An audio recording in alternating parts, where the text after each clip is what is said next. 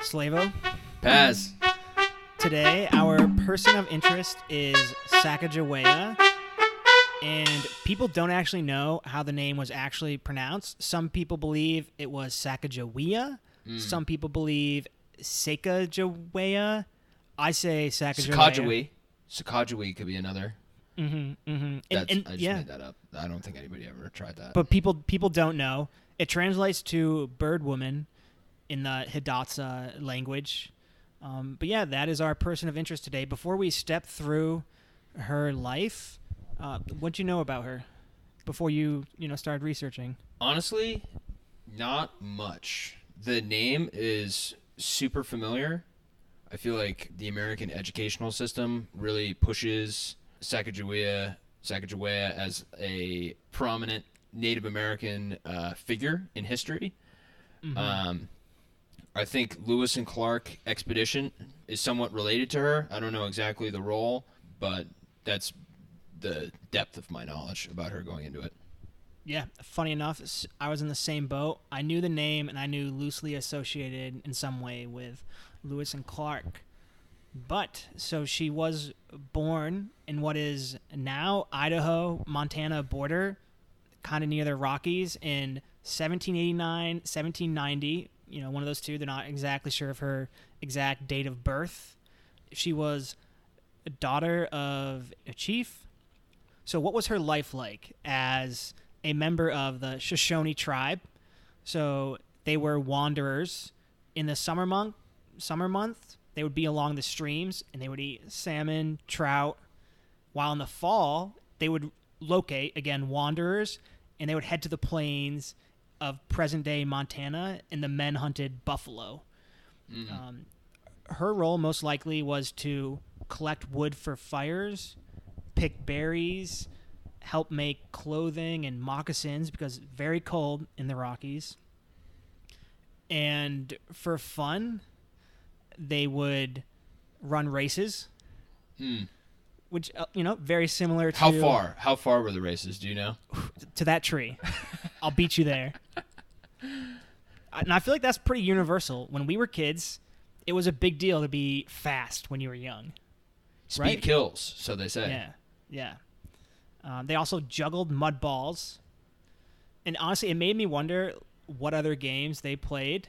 They had to play tag, potentially. I think that's pretty.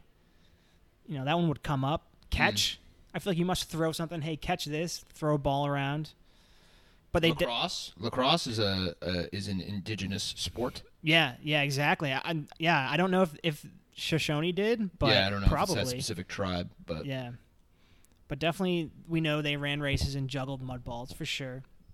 Um, and she was, which was common at the time, promised to a man when she became 13 slash 14. Mm.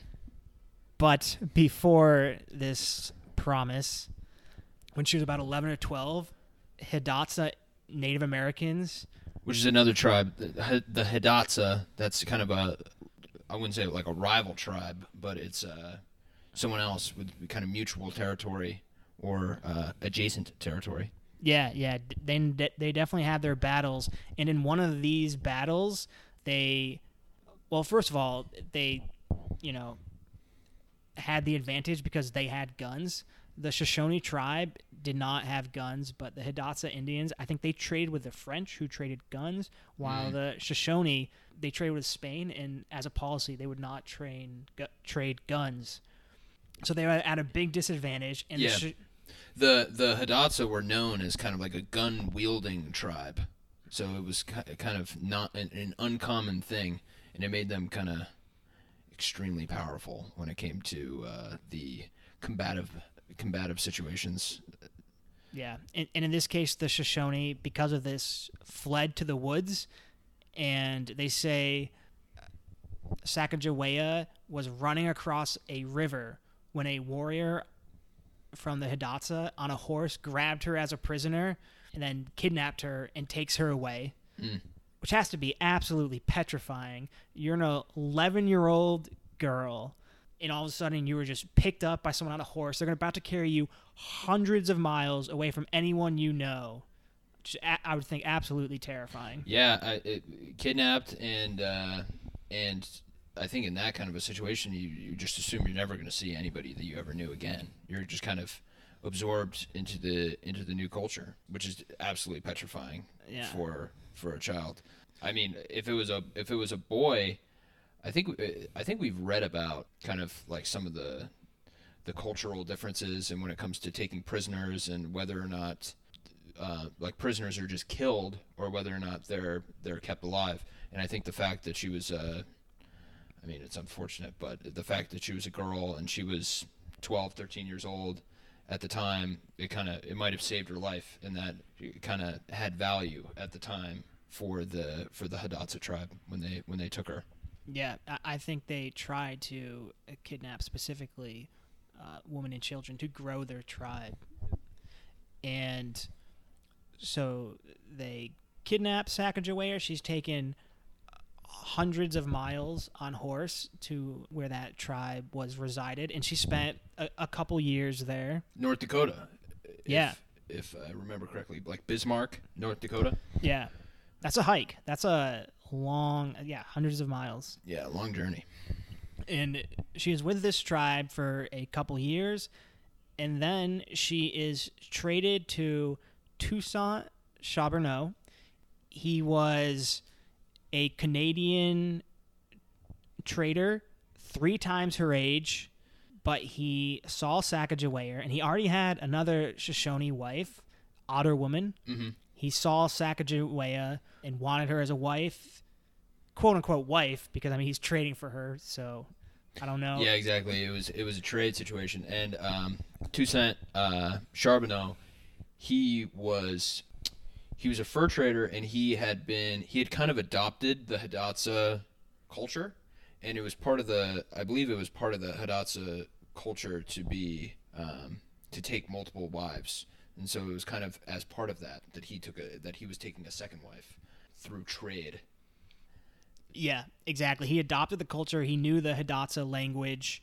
But yeah, when we say wife, I feel like it's very much quote unquote wife. I mean, I don't think she was able to give consent. Yeah, it, it's it's sad to say it's kind of a sign of the times. Yeah. Where this is uh, this is around 18, 1805, 18 uh, in that range. It's uh it's kind of a sign of the times that that unfortunately she was 15, 16 years old and Yeah, and already we see so much being thrown on her in terms of adversity where she is kidnapped mm-hmm. from her home Native American tribe and now she is, you know, forced to be this person's wife. And then at age 15 and she is expecting a child, the Lewis and Clark expedition rolls into town. Yes. And Lewis and Clark, they were actually um, so basically like the Louisiana Purchase happened. Thomas Jefferson purchases this vast swath of land From from the French, from the French, and uh, their names. Everybody knows Lewis and Clark, but do you know their first names? He's shaking his head at me. guilty. no, I do now, but yeah. which is a great first name for the record. Meriwether Lewis and William Clark are are their names, and uh, and Lewis was kind of the head of. He was the one appointed the um, head of what what's called the Corps of Discovery, which is the which is the kind of expedition surveying group that was appointed by Thomas Jefferson, and William Clark was actually his commanding officer in in a war. So he kind of recruited him to go along and, and work with him. Yeah, both military men. They had a lot of military men in their crew. They honestly they weren't that experienced in terms of like traveling and just foresting and all that type of exploring. They were just military men, and they knew Thomas Jefferson, and they got appointed. But It's who luckily, you know.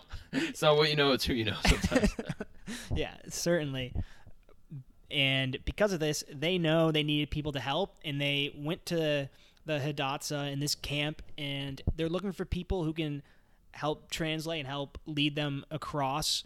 They want to completely cross the continent and get to the ocean. hmm They come across Charbonneau, and they find out he has wives who speak Shoshone, and they're very interested. They know they have to deal with the Shoshone tribe to get horses and to help them travel hmm and so that's where they fortunate for them, they luckily come upon Sacagawea.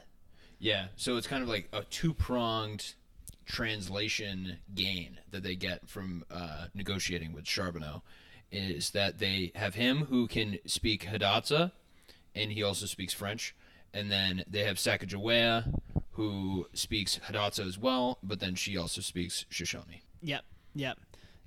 And while we are speaking about this Corps of discovery, they had a very important member. I think sometimes gets lost in history.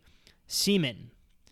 They had a Newfoundland dog, a big fluffy guy, and he was a very integral part of the trip. He lasted the entire journey. He even had surgery performed on him from a beaver bite. Goodness. But you know, he was a very good boy, and just we, we want to give him some praise and love. And this got me thinking that man's loyal best friend doesn't always get the acknowledgement they deserve. I mean, there are a lot of memes about dogs, Yeah, but how often are they mentioned and featured on podcasts? that is a great point. I mean, I am waiting for the day that we do our podcast on Airbud, and I'm looking forward to it. But until then, I think that now is the perfect time to really give a shout out to the uh, to the dog aspects of our uh, of our subjects. Yeah. So I, I looked up a few other dogs who were really helpful throughout history. Wow. Um, so let's I'll, I'll I'll get into them. Just you know, give them their moment. Yeah, let's hear it. So, Balto, famous. I believe there's a movie made on him. This dog helped deliver crucial medicine in Alaska, and the weather was really bad, but this section of Alaska needed this medicine in dire needs. So they sent out this dog sled team. The dog sled driver said the weather was so bad he could not see anything, hmm. completely White blurred out- vision, white out conditions. white out Yeah. and just trusted the dogs and Balto, the lead dog, he just he does his job. He he realizes his human has anxiety and fear and he is like I'm going to help him and get to my destination. And he does it and saves many lives. Wow, that's incredible. So, uh, husky. Yep, husky. Yeah. Husky. Wow. Sounds like quite the dog. Yeah, uh, and I'll give you one more, and this is almost a- more of a generic one, but Apollo, he was a German Shepherd dog in New York City. He was an esteemed member of the K9 unit. Mm. He's a professional. And when the towers and destruction of September 11th happened, he was sent in there along with many other hardworking dogs who would go in there and drag out bodies away from the debris and the fire. Holy cow. Yep. There are there are many dogs who did this. Apparently, they worked 18-hour days for weeks on end because there was a lot of cleanup, and he, he received an award on behalf of all the dogs who were involved in this effort. My goodness, that is uh, that is really impressive. hmm So I, just, I guess extend that shout out to all those dogs out there who are sniffing bombs and just you know in the line of duty. Yeah, sniffing drugs in the airports, preventing uh, international drug trafficking through air, and also uh, support dogs in any way that that uh, support people who uh, who need them. Yeah. Oh yeah, certainly. Very, very good boys and girls. So back to Sacagawea. So Lewis and Clark want to bring on Charbonneau and Sacagawea, hmm and at this time she is pregnant. Yes, very pregnant, like about to give birth. Yes, yes. So I mean, I'm a little surprised they even, you know, expected her or wanted her to go on this journey. She just gave birth, or she's about to give birth, hmm and they let her give birth before they begin this journey. And I'm also surprised. Um, I mean, this is a lot to ask. She's about to carry her child hmm on this hundreds of miles journey. Yeah, and not just not just hundreds of miles, but through rough terrain. They know they're going to be going through rough rough terrain. Yeah. So much like the Corps of Discovery or the corpse of Discovery, they knew the terrain was going to be so rough that no one, no member had any children because they didn't want to leave any kids fatherless. but um, But Sacagawea, but they took Sacagawea. clear exception. she Yeah. brought the child. Well, maybe that is the rule. If you bring the child with you, it's okay. Yeah. And so she gives birth to Jean Baptiste Charbonneau on February 11th, 1805. She is, again, only about 15 or 16, had already been kidnapped and then uh, sold to be a wife. And now she's about to go on this grand adventure discovery Yep, as a new mother. as a new mother with her son. And so in April, they take off, and this is a very rough journey. They start out with some canoes, a couple sailboats, and one very notable story that happened right away was one of the boats, which had uh, many crucial items, journals, medicines, etc. It tipped over, Yep.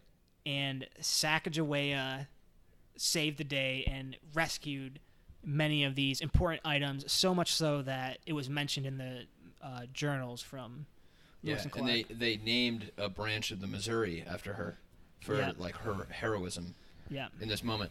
And also, when I read about it, they said that they said that it was Charbonneau that was that was driving the boat, and that he pan- they they hit a squall and he panicked. yeah, yeah, So like I I liked how they were like, yes, Charbonneau yeah, panicked, flip capsized the boat, and then Sacagawea basically saved the day, which Yeah. uh, which is uh, very impressive by her.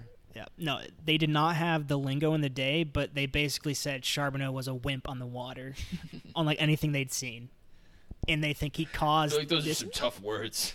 In like 1806, it's Oh, yeah. a wimp, wimp on the water. It's like yeah. it's, it, yeah, Charbonneau did not get. Not many people said many nice things about him. I think he was known to be kind of harsh towards his wives. mhm. He had a bad reputation. People didn't say nice things about him. and we'll get into it later. I- mean, he's not um, very sentimental, I guess we'll say, because his uh, his children were did not were not always his children. Yep. So, Yeah. but we'll we'll, we'll touch on that later. Yeah. Yeah. Not looked upon too favorably. And so after this, they continue on their journey. They actually, Lewis and three of his men run into Shoshone woman. You know, they trade some beads, and uh, Lewis and Clark give them mirrors, which I think would blow your mind if you've never seen a mirror before, and then someone gives you a mirror. I think if I had never seen a mirror before, I would think that it's ice Mm, it's ice. because It's like warm ice. It's like wow, this is like or like dry ice or something like that. Mhm. Because if you think about if you have never seen a mirror before, this is kind of an aside, but if you if you had never seen a mirror before, the the thing that I would relate it to would be water because you could see your reflection in water, and then you could see your reflection in ice as well, like fresh ice over a pond. mhm. So if I saw a mirror, I would think that somehow somebody found a way to make it so ice couldn't melt. no, I, I think that makes a lot of sense. I bet a lot of people who saw mirrors for the first time had that same exact thought. You also you have to be shocked at what you look like. Whatever you thought you looked like, then you well, look in I the mirror. mean, I, I presume that they'd like seen each seen themselves in the reflection of water before. but how clear is that reflection? It's true. I, I imagine a mirror would take out some wrinkles because you get the ripples. in the water. Um, yeah. And so they realize that they're friends, and they bring Lewis and his three men to a teepee, and they introduce him to the chief. But at this point, Sacagawea and the rest of the members are not with them, so they don't even speak any similar languages. yeah, they They're don't just- speak the language. A bunch of people hanging out in a teepee, but you know, being friendly towards each other, making nice gestures hmm and they smoke a peace pipe. Which sounds pretty cool. Very cool. And I don't want to get too politicky, but right now, Oh, here we go. That's like the ultimate. I don't wanna be politicking. Let's, just preface that with you're talking about a peace pipe, and I'm really excited about how you're going to relate to this to politics. I'm just saying right now, August 2020, we could use a few more peace pipes being passed around. The back the, the deals in the smoke filled rooms. That's that's what they say. That's how politics get done. Yeah. Um, which is the might be a metaphor for the peace pipe. I think so. And it begs the question, what were they smoking? And you know, it's common knowledge that Native Americans smoked peyote, which has hallucinogenic effects, and they went Mhm. on vision quests. But in terms of peace pipes, they would smoke tobacco and herb. And the tobacco, it wasn't as strong as, you know, what these Americans were used to from the Virginia tobacco. And I guess you could inhale it and you wouldn't exhale anything at all, but it would make you fart. What? Yeah. That's crazy. Yeah, that's uh, that, you know, I, I, I was look- not expecting you to say that. so it's just a, a bunch of people sitting in a, a teepee who can't communicate with each other. Just all farting. Yeah, I think the ones who knew what they were doing, who knew how to smoke this peace pipe, they were farting. I guess that's one way to break the ice. yeah, I- we'll have to look more into that later. But that is, I saw that in one spot online, and it stuck with me. I'm gonna choose to believe that. and so, I these men, I believe, Lewis and Clark, they signal, okay, come follow us. We're gonna go meet the rest of the explorers. hmm And so they follow them, and uh, from a distance, Sacagawea sees these members, and she recognizes them as, you know, the Shoshone tribe that she used to belong to. And I guess she st- she starts sucking her fingers, which is a, a sign meaning these are my people. And so she's very excited to be reunited with, you know, her childhood tribe. And so uh, they end up going again into a teepee and having a meeting and negotiations. And lo and behold, when they get to the teepee, Sacagawea sees the chief, and it is her brother. Incredible. Yep. And as a token of love, she takes a blanket and puts it over him. And that's a a sign of love. Very symbolic. Yeah. And I think it, it makes a lot of sense. You know, if you walk out to your couch and you see a friend or a family member, someone's passed out on the couch, and you put a blanket over them, like, is there a nicer thing you can do to show love? I'm just imagining like you're at work and you walk into a into a meeting and and somebody else walks in behind you and then they go to to the person on your left and they put a blanket over their shoulders. I would immediately think that's love right there. that's that's a real connection. Yeah. Uh, I yeah, I think that's uh that's very symbolic. Mhm. It's And- very nice. Yeah, and it was n- noted it was a very emotional, happy time for Sacagawea reuniting with her friends and family. hmm And so they have these negotiations and these uh, discussions, which. So how this worked was the Shoshone chief, Sacagawea's brother, would speak in Shoshone. Sacagawea would translate it to Hidatsa. hmm Her husband, Charbonneau, would translate it to French. Then there was someone who would translate the French to English so that Lewis and Clark could understand it. So it would go through four languages. That is some serious telephone. I know, I know. It's some serious telephone. Uh, that's incredible. I'm sure nothing was lost in translation there. But uh, I mean, at the at the end of the day, they were there for for a, a business negotiation, so uh there's not too too much that can be lost in translation. Yeah, they want horses. I think the Shoshone was interested in some of the weapons and guns. And I, I think body language says a lot if you're Mhm. like showing some open body language. And it worked out. They got some horses and I believe other cattle and you you know, they got what they wanted and they continued on their journey. which was su- super critical.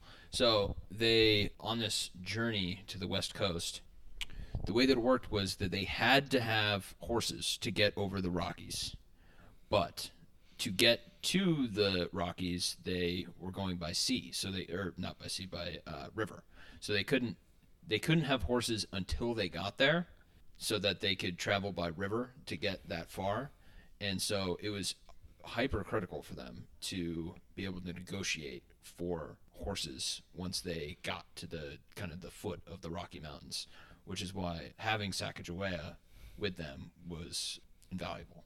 Yeah, I mean potentially not even possible to do those negotiations. Certainly not without sign language. Like to do those negotiations verbally, she was super crucial. And just not to mention, she's familiar with the tribe and she could go there in a very positive, friendly manner. So Mhm. absolutely crucial. And I suppose that's why they brought her, despite her being pregnant and having a kid this whole time. Yep. Like during all this, she has her. She has uh, John Baptiste, Little Pomp. little Pomp. Yep, yep. That was his nickname? little Pompey. Pomp. Pompey. Yeah, as nicknamed by Lewis and Clark. And by all accounts, people loved Pomp. Like he was a breath of fresh air on this trip. Mascot. Yeah. And um and there was also the kind of the unintended positive consequence of the fact that having a woman and child with them as they were going on this expedition, it um, because it was a lot of white travelers traveling through Native American tribes, and it's very easy for them to be perceived as a threat as they're as they're coming through these areas. So having a a woman and child with them kind of had the secondary advantage of kind of disarming the folks that they were that they were interacting with because it kind of really laid down the the foundation that they were not there to harm anyone they were, they were just passing through or maybe to trade so it definitely there were there were multiple gains that were that occurred because Sacagawea was involved Yeah, yeah. Outside of all her skills, exactly. A woman and a child, it demonstrated that they had peaceful intents and that they were not a war party.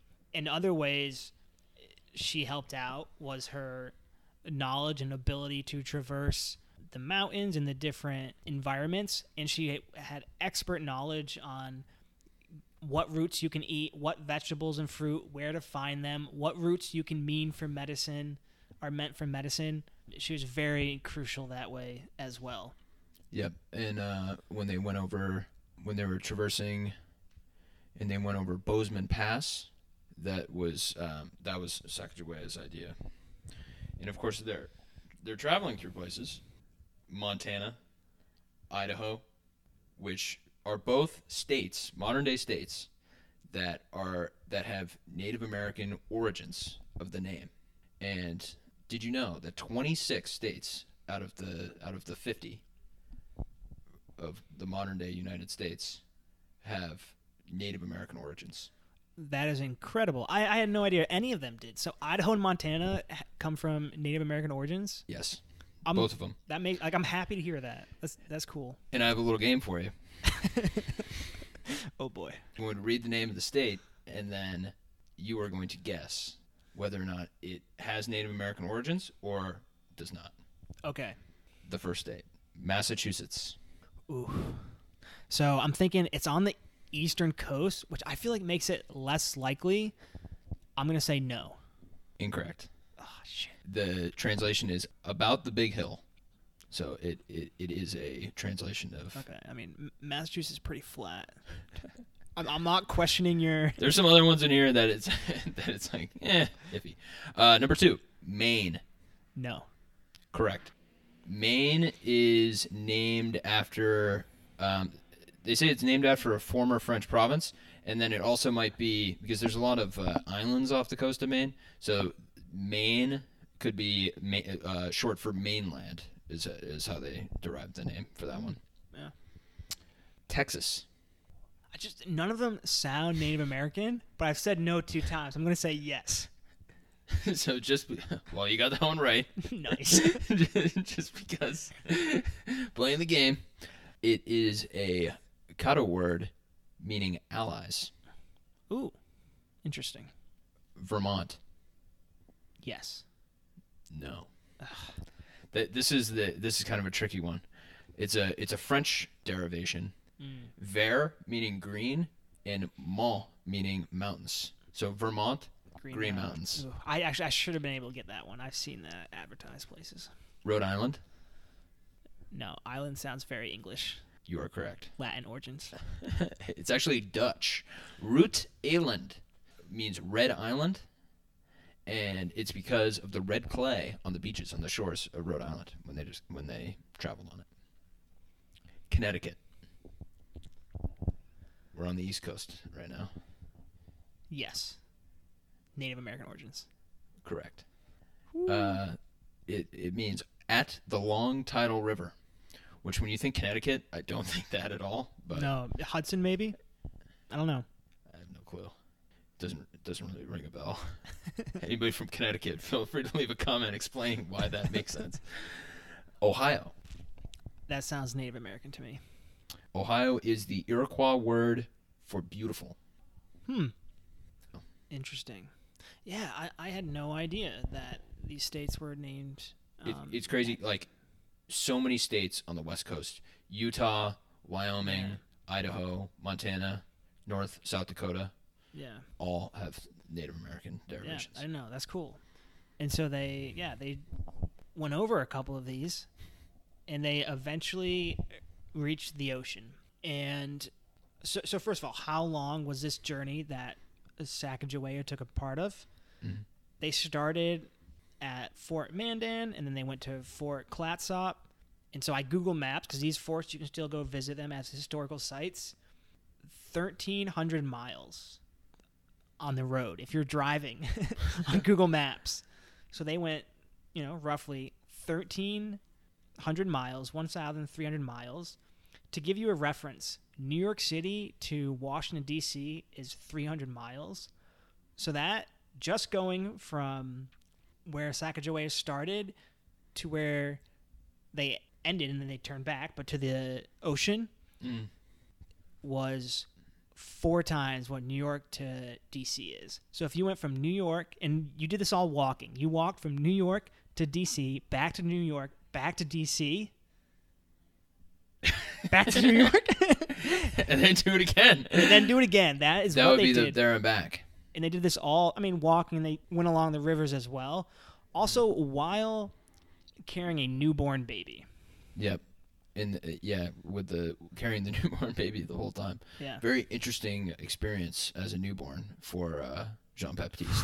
yeah and all this while sacagawea hasn't even turned 18 yet which is also crazy.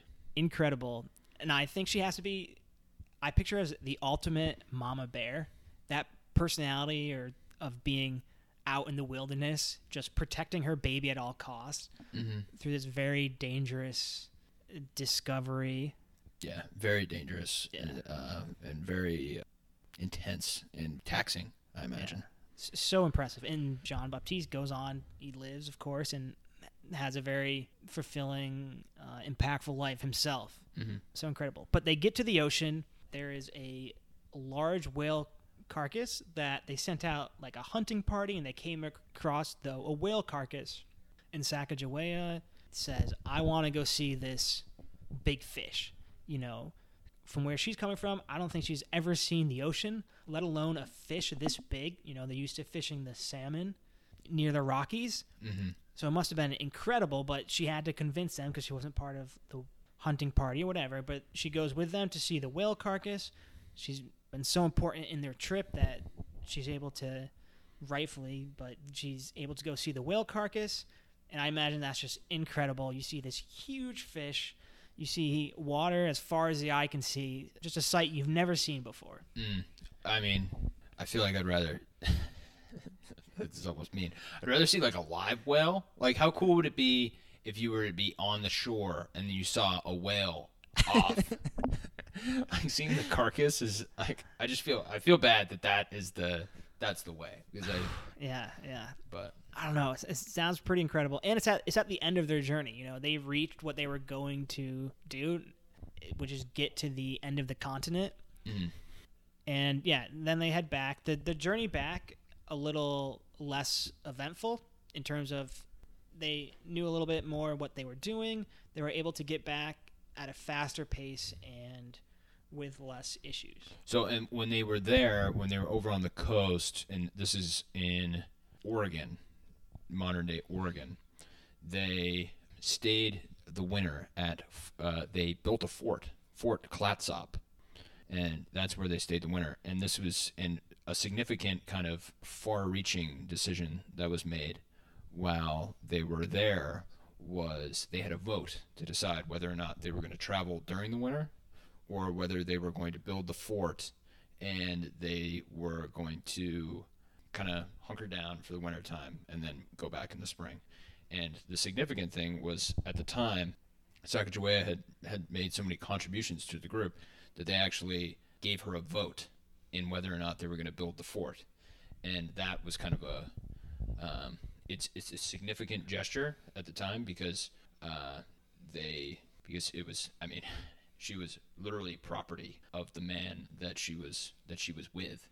So the fact that she was given a vote was kind of at the time it was kind of a significant gesture based on her contribution, and was something that leads us to know about Sacagawea today because that was kind of an indicative thing in the when it was written about in the women's suffrage movement in the United States.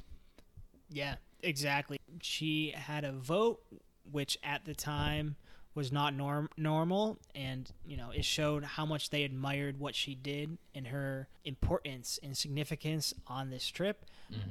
And yeah, they stayed the winter there, and then they head back, and Sacagawea and Charbonneau they go settle at a Native American village. Uh, Lewis and Clark go back to St. Louis to report on their discoveries. Mm-hmm. And at this time, um, Charbonneau is given for his efforts. He's given 320 acres of land and $500.33 as a prize for his assistance. Sacagawea is given nothing, so she got a she got a vote, but she did not unfortunately get get any monetary credit for her contributions. Yep, exactly. And we'll probably, yeah. I mean, I think we'll get more into that in the end of how her recognition came later. Mhm. Unfortunately, at the time, she was super crucial and they admired her, but she did not get financially compensated like Charbonneau did. Um, and she didn't get the same type of recognition that she deserved. So Lewis and Clark go back to St. Louis. Charbonneau and Sacagawea settle in a Hidatsa tribe. Clark writes to them. He, in his letter, is shown he is very f- fond for Sacagawea and her son. He writes, "You know my fondness for him, and he wants Pomp, John Baptiste, Sacagawea's son, to come live with him, and he says he will treat him as his own child." Also, in this letter, Clark says Sacagawea deserved a greater reward for her attention and services on that route than we had in our power to give her at Mandans, the fort, acknowledging her crucial role, but yet she wasn't compensated financially or in recognition at the time as she deserved. Mhm. Eventually, they take Clark up on this offer. He helps set them up near St. Louis, and John Baptiste gets sent to a boarding school. And Mhm. And this was, and and I think Clark set them up with kind of like a farm so that they could try farming in St. Louis as as a way to kind of make a life. Didn't work out long term for them. I think they were they weren't very fruitful with the farming. Yeah, and it seemed that Charbonneau kind of got antsy and wanted to get out on the trails, and he went back and he be you know I think he went back to trading fur, Mhm. and uh, Sacagawea goes with him, and then in 1812 at a trading post in South Dakota on a fur trading sh- trip, it is noted that one of Charbonneau's wives sadly died of a fever at about the age of 20, 25. Many people think this was Sacagawea, Yep. but we don't know. We don't know for sure. So potentially she died if it was in 1812 at about the age of 23. But there is also rumor, and some people believe that she left, was able to travel west to a Shoshone tribe, and actually lived into her 70s. And why do people believe this?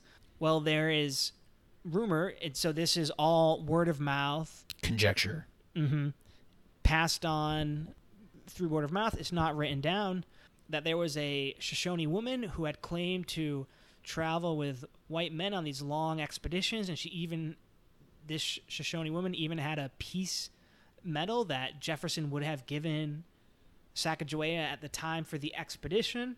Mm-hmm. There's not a lot of facts, I think, personally, reading up on it to push me either way.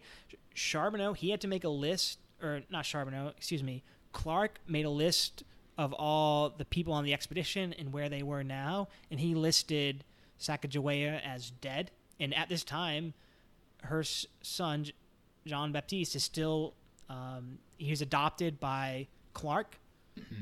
So, to Clark's best knowledge, at least written down, he thinks Sacagawea has this died. some years later. Yeah. What do you think?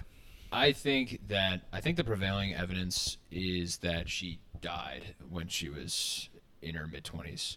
She had given birth to Lisette, and which is her second child, a daughter, and um, sometime after that, four or five months later, she succumbed to like a flu-like thing. I think that is the is the more prevailing thought. Yeah, I, I think you're right. I think that is more of the consensus from a lot of people who really look into all this information.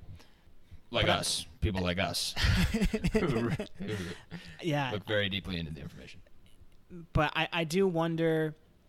The written record says Charbonneau's wife. We knew he had another wife, Otter Mhm. Woman. We also, I mean, maybe he had another one.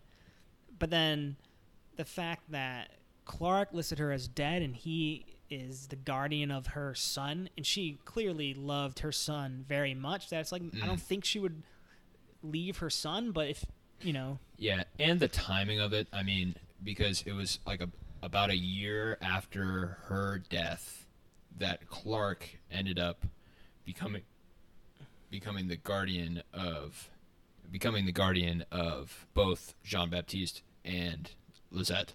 So I think the timing of that associated with like the other evidence at hand kind of pushes Yeah, pushes exactly. that thought. the timing of the adoption and the death suggest she died and Clark became the legal guardians. Should be noted that Charbonneau was still alive and gave up the guardianship to to Clark. Yeah, yeah. Charbonneau, just not a good guy, by all accounts.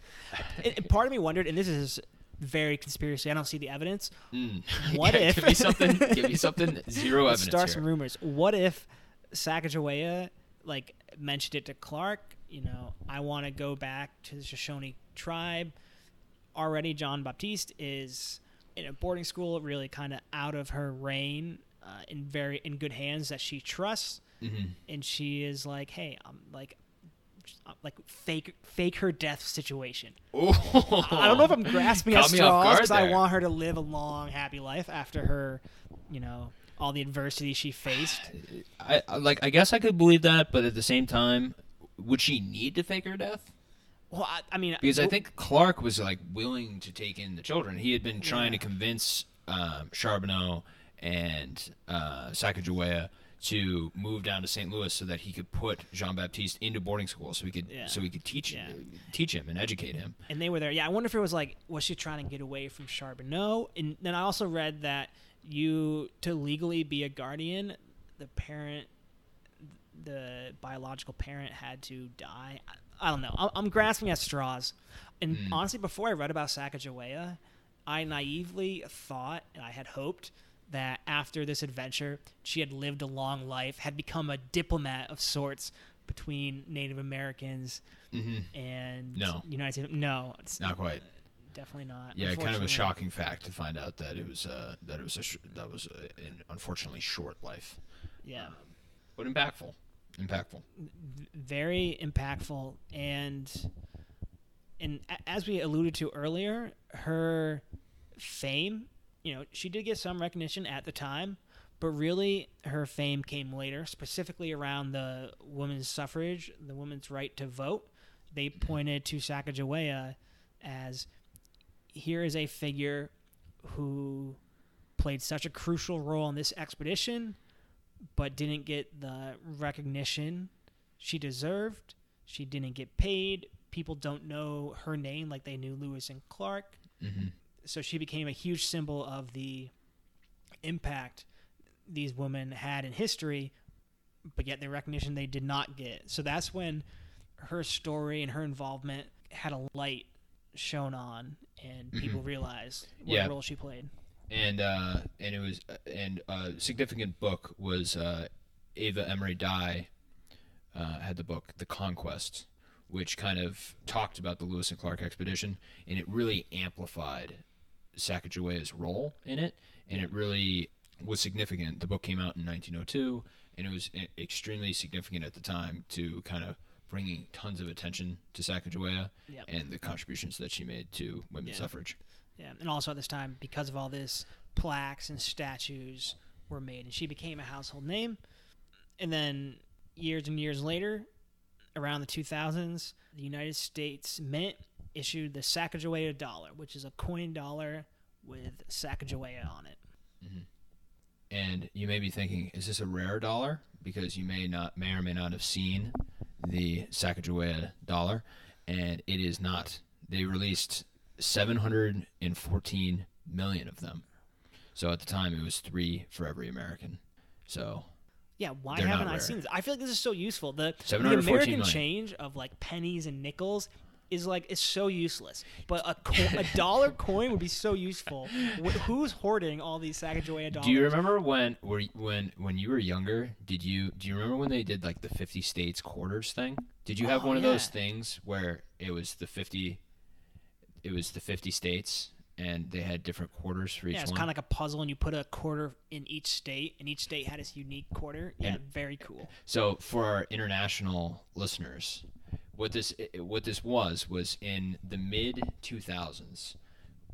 They um, the, the United States uh, Treasury released the quarter, which is which is usually on one side it's George Washington, it's a profile or a bust of George Washington, and then on the other side it's a bald eagle, and they released special edition quarters that still had George Washington on the on one side, but then on the reverse side, I've been reading a lot about mint this week. Um, on the reverse side, it was uh, something e- exemplifying each state, each of the fifty states, and uh, people would collect them. And it would be you would get the one for New Hampshire, and then you would get the one for Wyoming, and then they sold like kind of maps of the United States with little holes in them, and then you like punched them in. It's so cool. I like. I- think I loved it as a kid. It It was, was a big deal. It was a huge deal back in the mid 2000s, Yeah. and uh, I don't know. That's kind of a side note. No, that, I, I do remember that. Brings back the memories. But the the Sacagawea gold dollar is uh, they released it in 2000, and I think since 2009 they've released like a different style every year. Damn, that's cool. I like. I want one. And also, if there's a lot of them, it's so useful. So, do you want to get into? Uh, I guess now is as good a time as any. Do you want to get into some uh, some Native American names? Yeah, absolutely. I think the Native Americans are well known for having very cool, interesting names. hmm So I guess is a little bit of background on the tradition of of names is that the naming traditions vary from tribe to tribe. So what I'm talking about is very general, but uh, if uh, if anybody wants to do more research on specific tribes, each tribe has uh, their own kind of specific way that they that they come up with names. They're overall they're often derived from nature and sometimes an animal that personifies the person. So an example of this would be sitting bull. Mm-hmm. It's kind of a an adjective and then and then a, an animal. Yeah, Dances with Wolves. I don't know if that was a real one, but there was a movie with that title, right? Dances with wolves. I don't think that was I don't think that was a real one. But maybe. Same idea. Same idea. I say that, but I could be wrong. Um, they, I found this to be pretty interesting. Is that the names tend to relate to someone's temperament or personality, Mm-hmm. and you may guess that um, Paz temperament when he's 16 years old and Paz's temperament when he's 45 could be different. And that is accounted for in the fact that somebody's name could change over time. So it, your name is kind of a personification of who you are, Mm-hmm. and and if you're a different person than you once were, then you might actually get a new name. Very interesting. And do we know who chose these names? Did you end up, if at 45, I i'm no a clue. different person? Yeah. I don't know if they were uh, kind of sounds like nicknames. Yeah. Well, the thing is, is that th- what we know in in English is um, something like the name Sacagawea that may not be necessarily how it was pronounced at the time or by in the in the native language. So we have a lot of English translations for them. So when we when we translate them in English, it sounds like it sounds very simple, but there there could be some more uh, nuances to it. Yeah. So some examples of um, kind of famous Native American names: Crazy Horse. hmm And and do you? So this name Crazy Horse, if you had to assign it to a celebrity or a person most people would know, who would you assign Crazy Horse to? Ben Affleck. Who? Explain yourself. I was just thinking Charlie Sheen, Charlie Sheen. mostly for the crazy part. Yeah, I mean that's a good one. I feel like Ben Affleck's like he's big, he's sturdy, he's kind of horse-like, and he's uh, like he's um he's had like an interesting life. He's had some ups and he's had some downs. So it kind of like when you think of a crazy horse, you think of one like like jumping and like having these exciting times. Like Ben Affleck, he was Sturdy but turbulent. yeah sturdy but turbulent, and uh, so that's why I think Ben Affleck. But Charlie Sheen, that's very like, I could definitely see how he would be crazy horse. How about uh, sitting bull, which translates in English to slow. Uh, who would you assign that to? I went first last time. I don't know. um, I was I was thinking uh Vincent Wilfork, but he's like low key fast for his size. I'm just like like when I see uh, a sitting yeah, when you take an NFL player into account, they're probably yeah. it, it- like Vince Wilfork is like an, a supreme athlete. Sitting bull, I'm thinking like like a sumo wrestler. Mm, okay, I see that for sure. And like that's like a sumo move. You sit on someone, that's a sumo move. Yeah, like sitting bull. That sounds like someone who's like big and strong, but is like not trying to come Yeah. chase you. Yeah. I saw one where the English translation was rain in the face. Made me think of Steph Curry because he rains threes in your face. That's pretty cool. I like that. Uh, Pocahontas, a name very familiar to all to a lot of people because of the Disney movies, translates to playful one. Yep. Sacagawea, as you said earlier, translates to bird woman. Yep. Geronimo. Do you know what that translates to? Like jumping off a cliff. No, the one who yawns. That's like the exact opposite of the connotation of Geronimo So- jumping off a cliff like into water, right? So That's that- what when you're a kid, that's what you say. You're like Geronimo. Right? So that was a big thing when I was reading about this. It made me think, why do we say Geronimo when we jump off of a ledge into a body of water? Or you go down a water slide, you say Geronimo and then drop down. And so like a common thought is or the derivation comes from uh, World War II and it's paratroopers. And there's um, thought that there was basically this paratrooper division that started yelling Geronimo. and there's one belief that they said Geronimo because that's what Geronimo would do.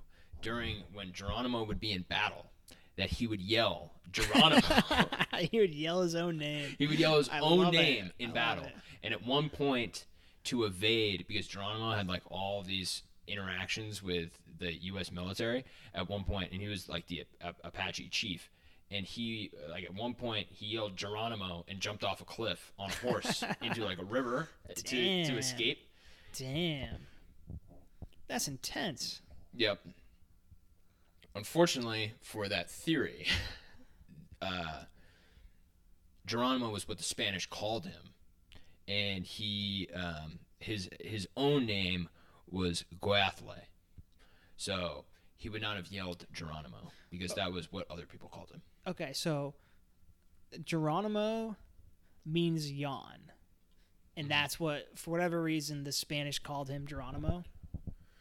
For whatever reason, the Spanish called him Geronimo, and um, but his own name was Goathle, and so it wasn't because he yelled at Geronimo, but um, what kind of some historians think for the the reason that people say it is that it's the same airborne division of the U.S. military in World War II, but they had seen a movie.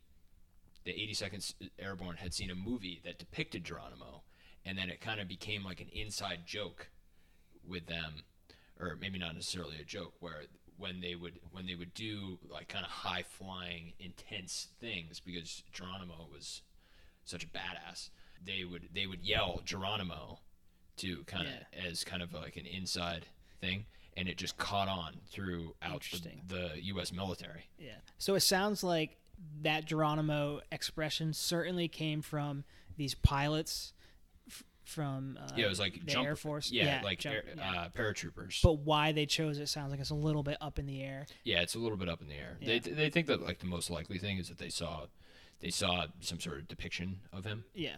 Yeah. and then it kind of took That's took neat. a life of its own from there Yeah. And I feel like the way it sounds too, it, it's like Geronimo, like it just has a oh at the end. Probably plays a role as well. it's catchy Yeah. so I have a Native American name for you Oh boy. I don't know if you have one for me, but I- I've come up with one for you. I have one uh, that I could use to assign to you. Okay. Do you want to go first or second? Uh, I'll go second. All right. My name for you is Seeking Trunk. Why? You threw your arm out. you don't like it. Seeking Trunk. Trunk, like like a like a horse, like a, Like a elephant trunk. trunk. Ooh, Because you are. Uh, once we get video incorporated with this, everybody will be able to know what I'm talking about. You're a sturdy guy. You are very stable. You're strong. You're. Uh, stocky. I didn't say that. I didn't say stocky. I said I said planted to the ground. I didn't say stocky. You're planted to the ground. You're you're a very uh, you have a you have a strong base about you, both physically and spiritually. And Yeah. uh, so trunk made me think of you because you're you're kind of you're uh, you're you're the trunk within the river that do, that the river flows around it and not Wow. through it. wow. And so that is how I come up with that word. And then seeking because you're a very inquisitive person. Mm. And so you're you're seeking knowledge. You're seeking uh, companionship. You're seeking um, emotional connectivity to everyone that you meet. And I think and I appreciate that about you. So that's why I was thinking seeking and then trunk. when you put it together, seeking trunk. That Yeah. is uh, that is how I came up with your name. Okay, I'm I'm flattered. Um, I, I know there there's definitely a little bit of an insult there with the stocky. no, no, I no, I, said honestly that seemed very genuine, and I'm I'm flattered. I'm blushing right now. Seeking the trunk of life. I'm I'm into it. For you, I, I feel bad. I didn't put in that type of th- thought. But hear me out on this one. All right, here we go. Pocahontas. And I know that this is like a female character in the Disney movies, but playful one. When I think of Slavo, it's this happy guy who everyone just wants to hang out with. Like he's the playful one. You want to go hang out with Slavo. Do you think there might be confusion if I were called Pocahontas? and there's already a famous Pocahontas. That's my only question. I appreciate the playful one. Yeah, yeah, Thought. yeah, yeah. We'll just we'll stick to the English translation. Playful, Playful one. we won't we won't we won't be going around calling you Pocahontas. Okay, I'll take it. So playful one and seeking trunk. All right, before we close it off, we'll give you guys a, a quote from Pocahontas to ponder on.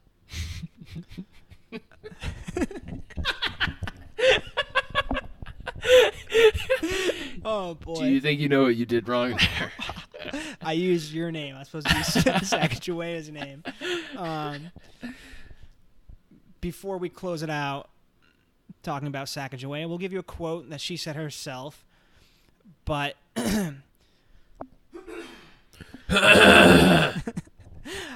but we were talking. A good idea uh, for us is, you know, we do these pretty much live podcasts, and we may make mistakes, and we want to own up to it. Mm. So if anyone hears a mistake, we want to have a segment eventually, and I was thinking a potential name for it could be the shit for brains shame segment. oh my god, it's a tongue twister. yeah, Just don't ask me to say it. where we go over, you know, the errors we made. So we encourage people to leave a five star review Please. And then call out Slavo or Paz or either one of us for making a mistake in our So we do the best that we can, but Yeah. sometimes we um, we may get things wrong, yeah, and that and way uh, we're we're trying to grow, be right as much as possible. So Yeah.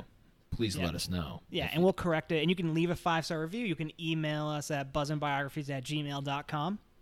No G in buzzing. Yeah. We keep it short. Uh, so, what quote you got to leave us off on? Amazing the things you find when you bother to search for them. Whoa. Wow. All right. So, thoughts on the, the that podcast? Are we now in the post pod? Are oh yeah, this is the post pod. Welcome to the post pod. hey everybody, we're in the post pod environment. Give me the excitement. Um, I thought it went well. It was like what, like an hour? I think it was like an hour, a little over an hour. yeah, hour fourteen. I think there'll be some serious editing. There will be some serious Um, editing. I may we may be too liberal with the editing. Yeah, I mean, it's very tough when you're talking about like, yeah. hey, do you know what nobody said? Anything that was any words that may have been used when we were children and that we shouldn't be using anymore. Yeah. There there are no. Yeah. So I, I, yeah. I feel like uh, it's probably the beers, but I, I feel like I wasn't, you know that articulate. You know what I'm saying? Because I, I feel like the when you drink alcohol, it makes you like it talk, it flows more. yeah, exactly. Free flowing. Grace, Grace, you can hang out. We're done with the podcast. Grace, this is just for po- fun. I honestly couldn't tell. We're in the we're in the post pod right now. We're, we're just we're, we're talking about how We're we in the post pod. We're in the post pod friend chamber. Yeah, it's Welcome. reflection's important. Are you where you thought you'd be in life, Grace? At age 25. This is a reflection post Yeah, pod. this is about what I expected. Which Yeah, is, same. I mean, good. yeah, this is like Yeah, the exactly. conservative route.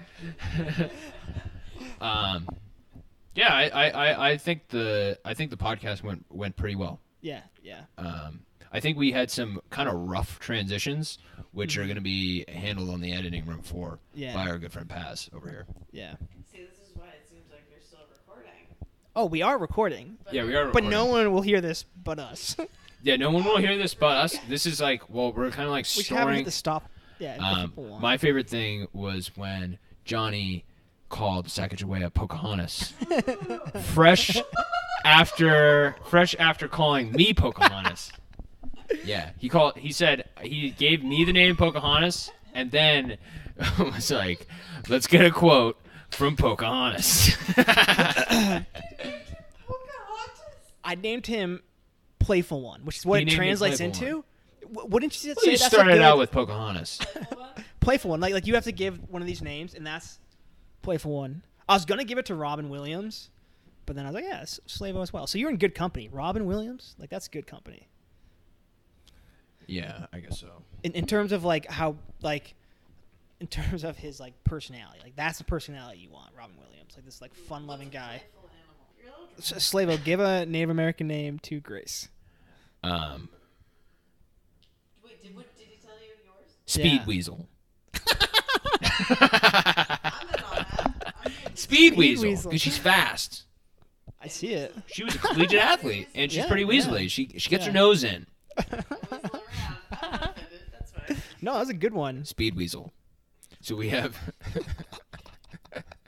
Seeking Trunk, So, uh, so Speed Weasel. I I, loved I, I, Grace, I did confer with her. is that an actual one? Or did you make that up? I made that up. I don't know. if I can make one No, up. I came up with one because we were talking. We were like, "What's Johnny like? Trunk, tree trunk, strong, sturdy, beefcake." He said beefcake. I said beefcake. That was not a Boulder. That's another option.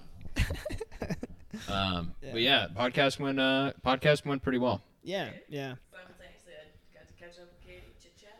How's Yeah. she doing? The dog fiasco. Got more info on that. Yeah, yeah. Yeah, I think we. Um, I do think that we have like pauses, and and you you do well with like editing on the on on the pauses, Yeah. but I think it's just something that we like over time we just get better at. Yeah. I I do think we're more comfortable on the mic Definitely. as time is going on. So, okay, so so a couple comments. One thing I was wondering, fucking weasel. Please no, Speed Weasel, back away. um, okay, this is like a. what would you think if? And I don't know. I'm I'm not sold on it, but just think about it. If like we did, basically the first portion of the podcast was like literally just going through their life chronolo- like more of the facts like this is what they did and then afterwards we talk about it We had like a sit down talk. Yeah, yeah. Because okay, and I don't think I like that way, but uh, like the advantages of that way is you don't have to follow any timeline. You, we can just talk about it. You know what I'm saying? Just like the colloquial, just like oh, like the conversation. It's like we already addressed like the facts. So we have more of like a like a this more of a conversation. Yeah. where we're just like we're not like chronologically going through and like yeah.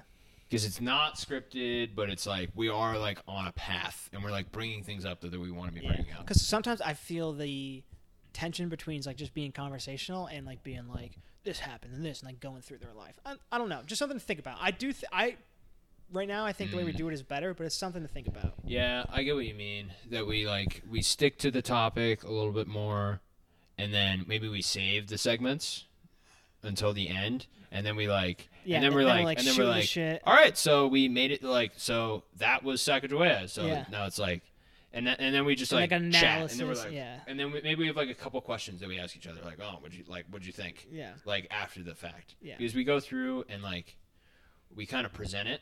We're Mm-hmm. not as much presenters, but we we kind of do present information, and then at the end, like now, we have Yeah. this like we're like, oh, like Yeah. Like Yeah. take off the uh take off the suit. Yeah, yeah. And, And, and, be, like, and, un- be like, yeah, loosen the like, tie a like, little bit. Charbonneau was a bit of a dick. Charbonneau was a bit of a dick. I Yeah. mean, he didn't even take care of his kids. Like No, he just gave them no. up to to William Clark, which I thought was interesting.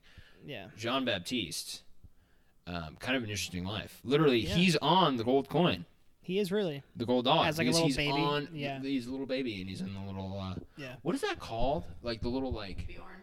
Bjorn. Oh wow.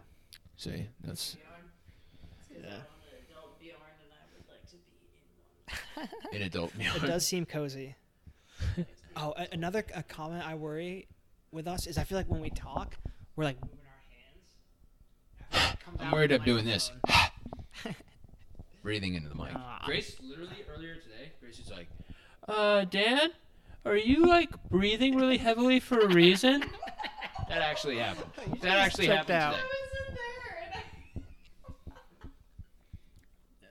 I did. I was worried. I don't know. I think on maybe one of these, maybe we should just keep this in it and like see if people like it.